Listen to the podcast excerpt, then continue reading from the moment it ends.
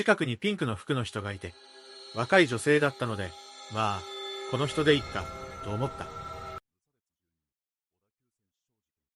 2021年8月6日、東京都世田谷区の小田急線で事件が発生した。藤沢発新宿行きの列車内で、36歳無職男性、津島祐介被告が、刃渡り25センチもの牛刀を振り回し、乗客を襲った。まずはじめに、対馬被告は20歳の女子大学生の胸を刺した。女子大生が逃げると、対馬被告は追いかけ、背中も刺した。牛刀の柄が折れるほどの力で、4回も切りつけた。その後、対馬被告は別の車両に移動。床にサラダ油を巻き、ライターで火をつけようとしたが、失敗。列車が緊急停車したため、逃走。同日中にコンビニに入り、ニュースでやっている事件は私がやった、と話した。店員が警察に通報し、対馬被告は逮捕された。快速急行の車内を選んだ理由として、停車駅が少なく、反抗しやすいからだと話した。まず一番初めに襲われたのは、20歳の女子大学生だった。胸や背中など、4回も突き刺した。その他にも、20代から50代の男女10人が怪我を負った。女子大学生以外の死傷者は、対馬被告が振り回した刃物に当たって怪我をしたとみられる。車内は大混乱に陥り、逃げる際に転倒し、多くの人が負傷した。被害者たちは精神的なダメージも受けている。事件後、人混みが怖くなったり、電車を利用できなくなったという。自分だけが不幸で、世の中への憎しみが増していった。事件の発端は、被告が万引きを行ったことだった。対馬被告は無職で、週に数回、万引きを繰り返していた。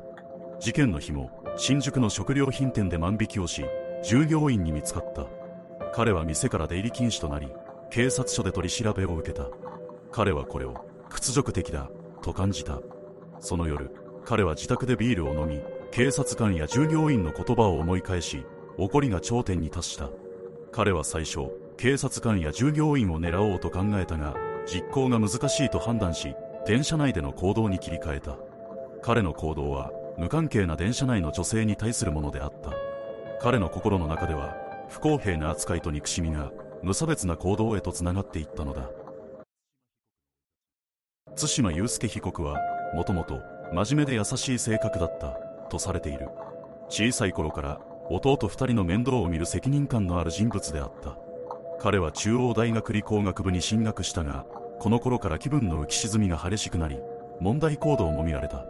研究室に行かなくなったのが人生のターニングポイントだった。研究の失敗により2009年に大学を中退。その後は様々なアルバイトで生計を立てていた。物のように扱われている。心が擦り切れた。限界だ。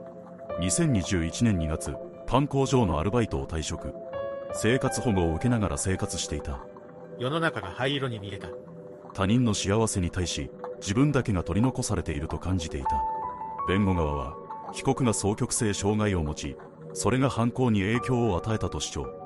しかし精神鑑定を行った医師は双極性障害と犯行との因果関係は認められないと証言した。彼の感情の爆発や自暴自棄の背後には未熟なパーソナリティが影響している可能性があると指摘されている。